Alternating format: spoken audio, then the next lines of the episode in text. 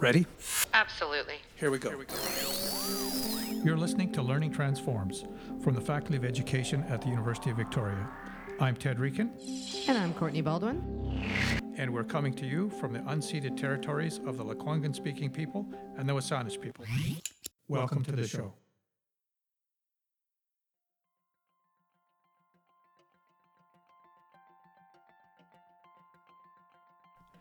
Welcome to Learning Transforms. I'm Ted Rieken, and this is the second of our two episodes with Paul Zehr, in which we talk about how he uses his books, such as Project Superhero and Chasing Captain America, to popularize science.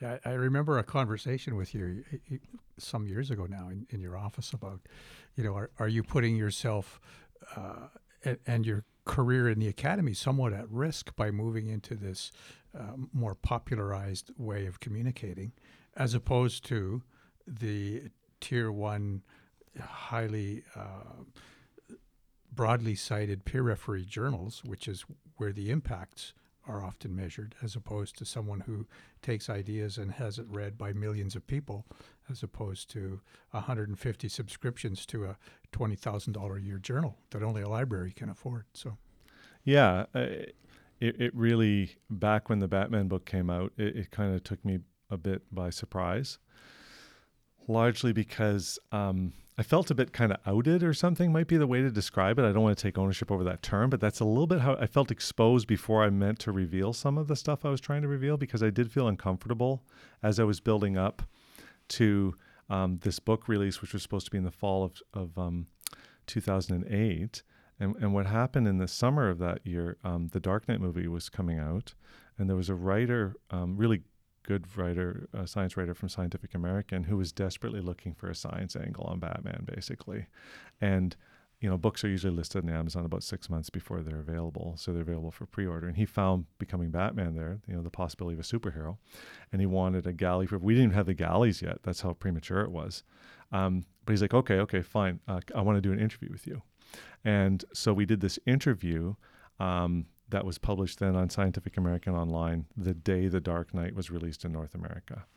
And everything went haywire. I did about thirty interviews in about four days wow. from all around the world. And it was the front page of the Vancouver Sun and, the, you know, of course, our Times columnist. And I was doing interviews with the B B C and Israel and Germany and Ireland and, and all these newspapers and radio shows and stuff, because it was Professor Guy talks about the science. Could you be Batman? Like all these kinds of things.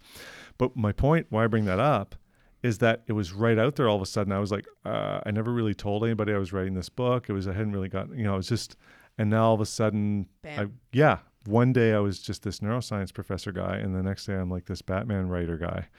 And um, it was really abrupt. Yeah. Um, but again, there's an appetite for that. There's, it, it turns out that that interview that was done with um, with me and this uh, this guy uh, turned out to be the most read article on Scientific American in two thousand eight. Like it was on their website. The most it, it came up again during the Oscars. They did it again because The Dark Knight was up for some you know move, you know awards and so on. The Heath Ledger eventually won. So it wound up. The point is, there's a lot of interest in yeah. this well, and, and I think just as kind of to stretch that example a little bit, you you ended up going to Comic-Con. Uh, yeah, that was my first Comic-Con, Lincoln. And and I've not been, but any of the pictures I've seen and the things I've read, there's uh, how many people attend?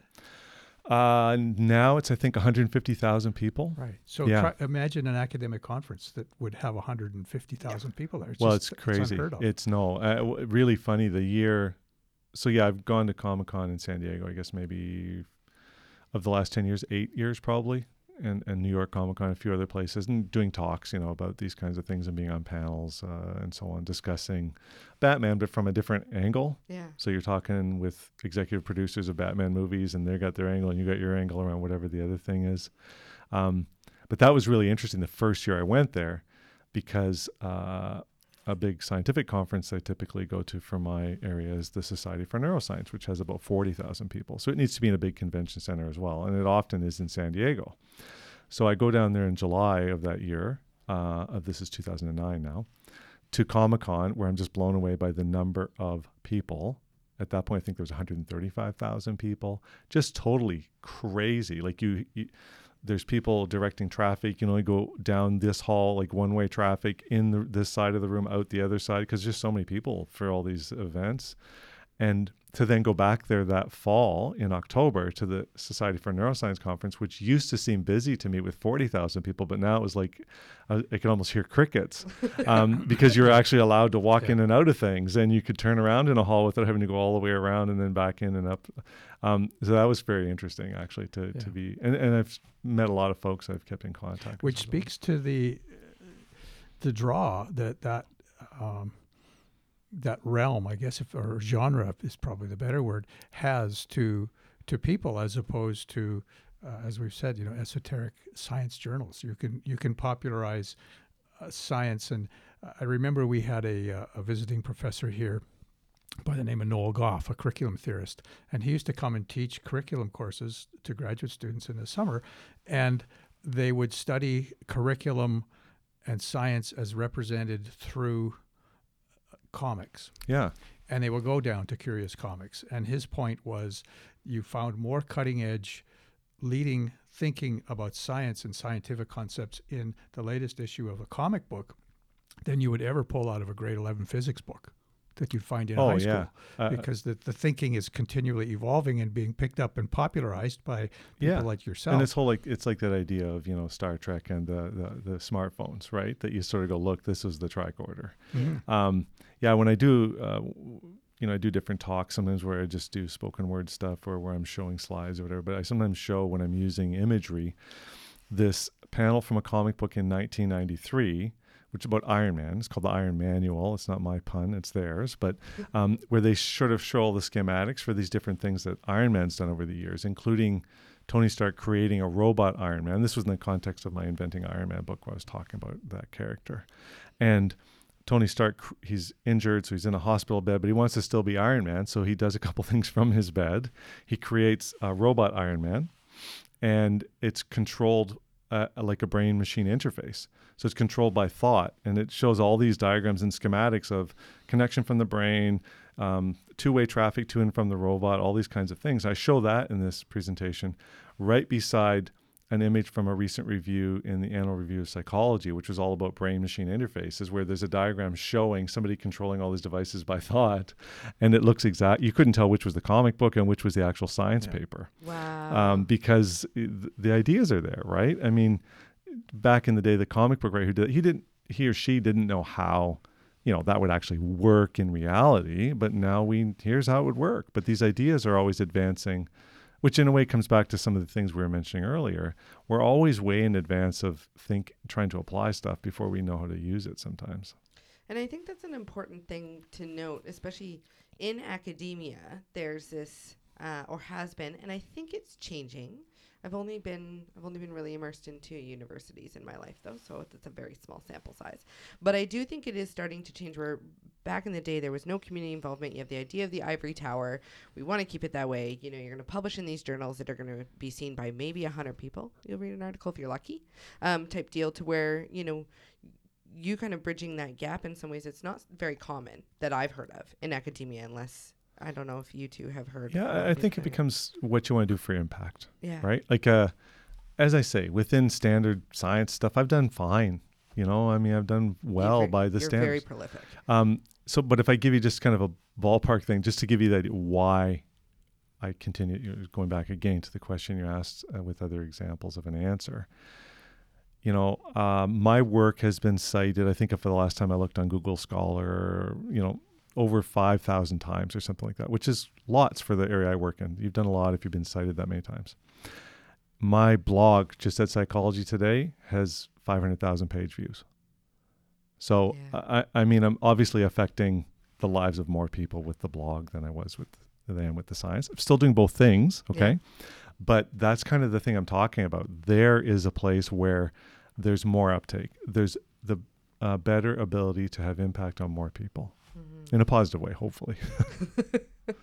I hope they're well, not out there actually creating, you know, their Iron Man suits of armor to wage war. Uh, they're using. No, I, I think there's there's clearly a role for the uh, what we'd call the public intellectual. You know, the, the person who has the training and the background and the depth um, such as yourself, uh, or or David Suzuki, an, an, another example. Neil deGrasse Tyson, um, right? Jordan Peterson, another controversial but uh, albeit very public intellectual with his uh, you know million-selling book based on some of his work.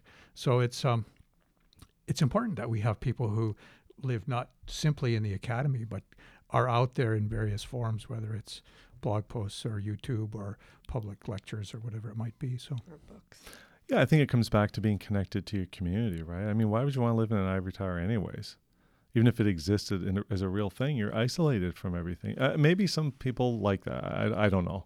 My experience with trying to get other colleagues to do science communication, you were talking about when we when I helped establish the Café Scientifique series uh, that we got going in the community here some years ago. Um, that was about going out there and engaging with, with the community and, and then trying to get colleagues who want to go talk, uh, you know, where you don't have slides. We made folks just get up and talk. You don't have PowerPoint to back up. You need to talk to actual people.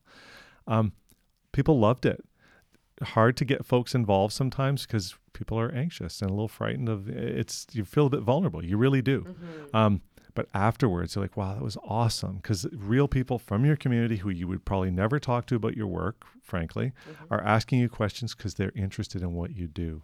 And I think that's I think that's one of the reasons why sometimes academics are reluctant to do some of this stuff, because they're not sure whether people are going to approve or understand or, or want to even hear what they're doing. But, you know, people do want to know what you do. Um, so there's a lot of value for you, feedback from human interaction. Um, and, and then there's like really the kind of idea, it's a, it's it's almost a noble thing to be doing because you're sharing knowledge, which is really important. And I think you have an obligation to do it too, unless your your research agenda and your job is somehow paid for from an endowment from some private corporation. You know, you're paid by tax money. And and your work is funded by that as well, for in large part. And the folks that you're talking to are the people who paid for it. Um, so there is that angle as well. I think we can uh, we have an obligation to just tell them what we're doing, especially also using that angle around the kind of taxpayer thing. Folks are always like, oh my gosh, well, look at the government's going to cut all this stuff. Why aren't people defending, you know, the right for free expression at universities and all these esoteric research? Well, they don't know what you're doing. Mm-hmm. How can they be your advocates with their pol- uh, political representatives if they have no idea what you do or why it's important? So yeah. You need to go out there and tell them, explain, tell them the story of why you're doing what you're doing, what you're actually doing, and why it's important, because it all is important. Yeah, beautifully said. Uh, quick side note. So your daughters, are they old enough to read these comic books and read these books? Uh, yeah. Yeah. One daughter right now is sixteen. The other is nineteen. So yeah. Cool. What do they think about the, all this? Yeah. I mean, they've, they've thought it was neat. They've liked uh, all these sorts of things. Uh, they were really, uh, especially because I included certain anecdotes that were actually from my kids' experiences in my Project Superhero book. Like I actually include certain things there, with their permission, of course. Right. Um, and they were also kind of uh, participants in the framing of that book, because I would um, I would read them stuff and say, hey, does this sound like, you know, to get the voice? Because I actually was writing parts of it like I'm the thirteen-year-old girl. It's her diary.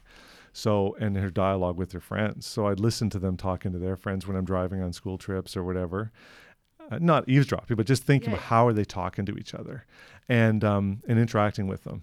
So I'd read them stuff, and sometimes the reaction would be, whoa, Dad, what? That is not how we would, what? No. Um, and I'd be like, well, how would you say it then? Like, what would you say? And and they helped me sort of frame and learn how to write that the way and get the ideas across in a way that they'd be receptive to if they were reading it. Yeah. yeah. Like a dialogue coach. Yeah, basically, yes. Yeah, yeah. yeah. yeah. Yeah, your teenage girls, dialogue coaches. Yeah, and to be honest, I had a lot of work to do. When I first tried to write like that, I sent, uh, you know, I've got a couple of agents, one who does young adult stuff and the other does uh, uh, nonfiction work. And I sent it to my agent, Allie, and she was like, because she wanted me to do this book for young adults.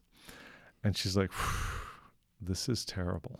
Oh. Like when I sent this first uh, attempt at a chapter, and she's like, no, seriously, this is not what a thirteen-year-old girl or boy is going to want to read. Like this is, you, you got to go out there and read a bunch of young adult stuff. Go read the stuff your kids are reading. So of course that's what I did. I read all the books. That's why I realized the diary thing. Diary of a Wimpy Kid, Dear Dumb Diaries, Dear Dork Diaries, all these things. It's a popular medium. Yeah. And read all that stuff and realized, okay, now I got to take that way of talking about something and then throw the science through there and all the empowerment angles I want to do and flip it into this new way of talking. So that was really important for me to learn how to do that. And and again, it, it's a, I like learning stuff. I like learning where my shortcomings are and trying to shore them up if I can. I realized I had a deficiency or a, a gap in how to communicate at that level, and it was really helpful for me.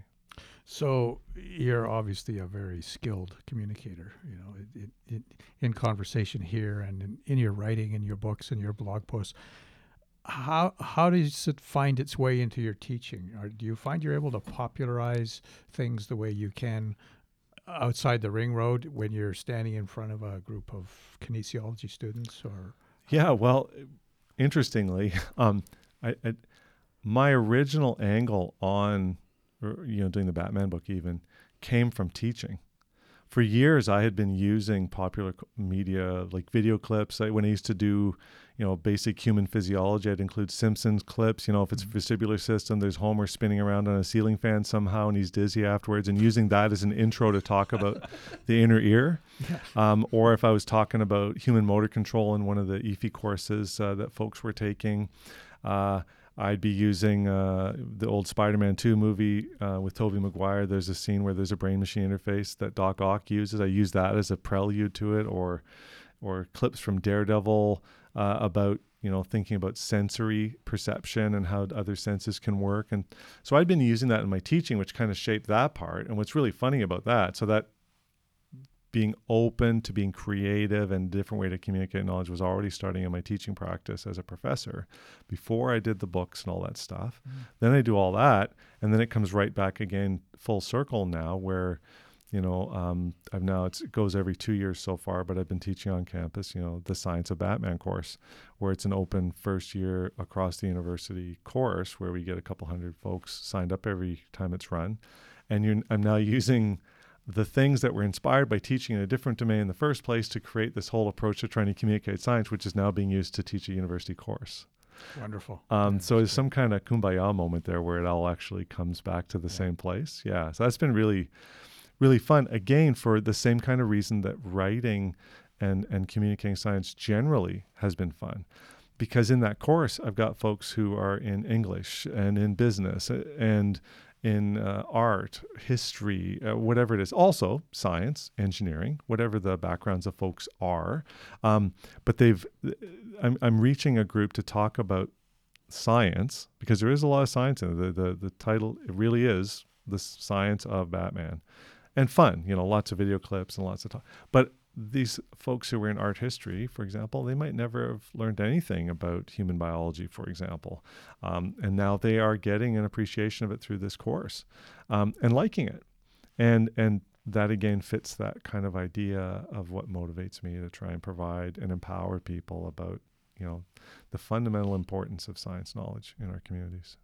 It's, it's interesting. I'm re- reminded uh, as... Uh You're talking of a previous conversation we had with David Blades, who, as you know, is also a science educator, but within the K through twelve system, uh, he, preparing teachers here at the university. And, and we were talking about his perceived links between what he calls beauty and science. And at the outset, that's not readily apparent. But yeah. he talks about how the first people doing science, you know, when, when Charles Darwin was out there making his observations and building what later became the theory of evolution, these people were naturalists. They were connected with the natural world. They were aesthetics. They were concerned with the the, the natural world and all its its mystery and its beauty. And out of that emerged these scientific yeah, theories yeah. and these more kind of mechanical views of it. But uh, in the interim, much of that's been lost. But the kind of work that you're doing that links art and science and popular culture um, is is in that same realm, I would say. Yeah, it, and, and scientific concepts, when people get them, they realize the simplicity and the beauty of what these things really represent and how they're a big theme in all my writing is about evolution. You bring up Darwin as a great kind of segue about understanding the implications, what that means, what it means for you as a human animal. Uh, you know, all kinds of things spill out of that. But just, I, I do have to p- say something about David Blades, though, while we're talking, while you brought him up, uh, uh, just a, a quick story, because he, there's a guy who gets it. Right, mm-hmm. he know he he understands all these things we're talking about in the educational context, mm-hmm. and I remember uh, really fond memory of looking out my window when I used to be over in McLaurin, uh, and, and he was out in the quad with one of his classes, and they were, I think they were trying to recreate Galileo's idea when he was dropping things out of the window and timing, you know, how long it would take to get the idea of gravity across, right? And so they were literally doing things out the window of another building, and they were all out there, all these t- uh, teacher trainees, you know, making notes of things. And, you know, it just inspired me to see how animated and engaged uh, David was in terms of how he was teaching these things. And it clearly was influencing the, the teacher trainees as well. And uh, it was, again, got the idea, right? That's a kind of message and a different way to flip the script on understanding that, rather than, okay, and reading from the book in Pisa back in, you know what I mean? Yeah, You're totally. actually doing yeah. experiential learning.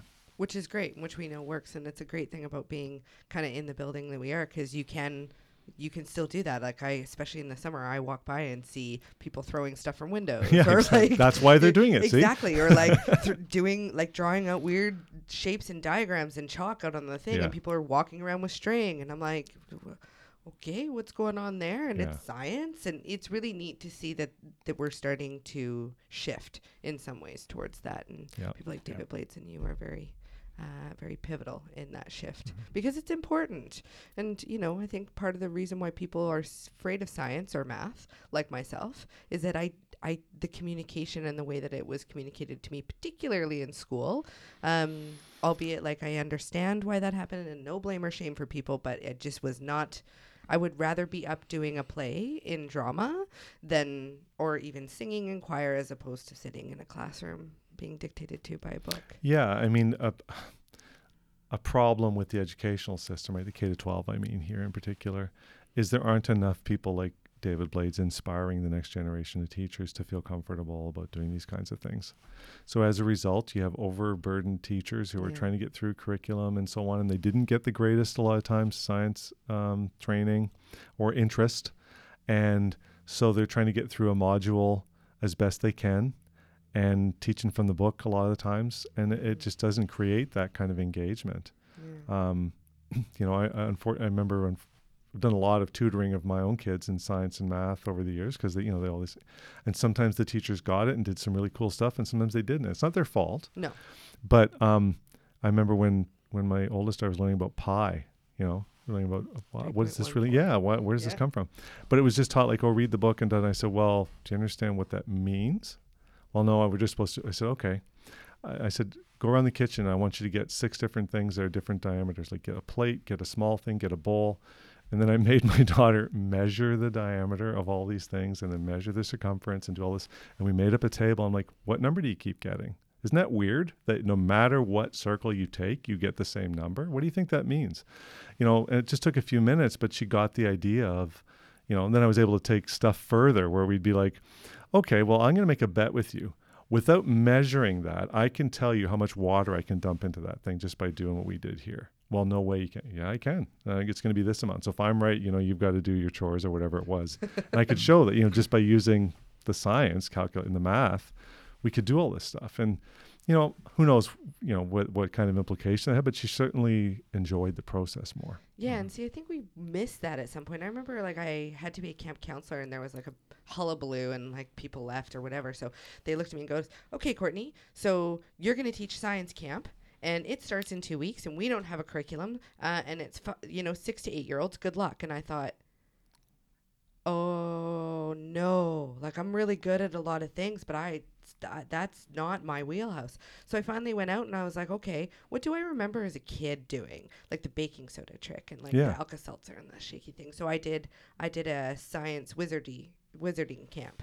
Nice. And that's what I did as I tried to use all those things. And I went to YouTube and found all that out. And I did it and I managed to make it work. Um, super stressful for that week of building that module, but I made it work. And then I sat there thinking, you know, if, if we could have followed that same type of mentality about like the like the joy of science or like the ama- like the wonder of science and bring that up as we go up further into it, like you were doing with your kids, it would, the world would be a fundamentally different place in terms of who loves science. Yeah. And, and you can, you know, through the educational system, people can be inspired for some of these things. So we gave some examples of where it didn't work, but also where it does, mm-hmm. you know, one thing I was going to mention, and I'll do it now with that Project Superhero book, because I have my, my protagonist in grade eight. So she's in the school system.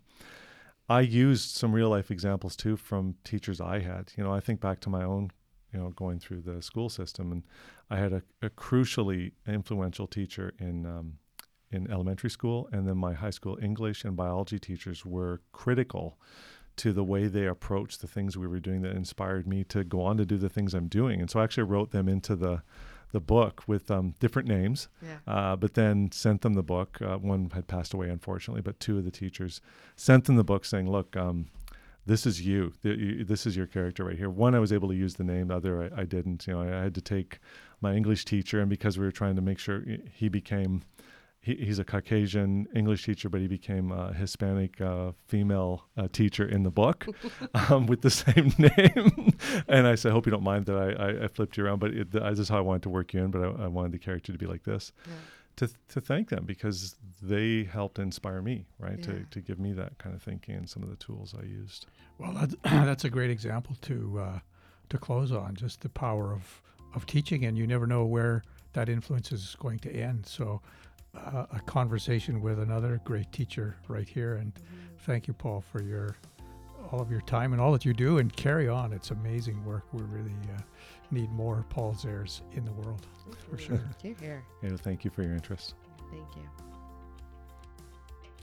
Learning Transforms is brought to you by the Faculty of Education and the Association of Graduate Education Students. Learning Transforms is produced by Julie Remy. Sound design is by Xavier Arujo. Special thanks to E. Paul Zehr. I'm Ted Rieken. And I'm Courtney Baldwin. Thanks for listening.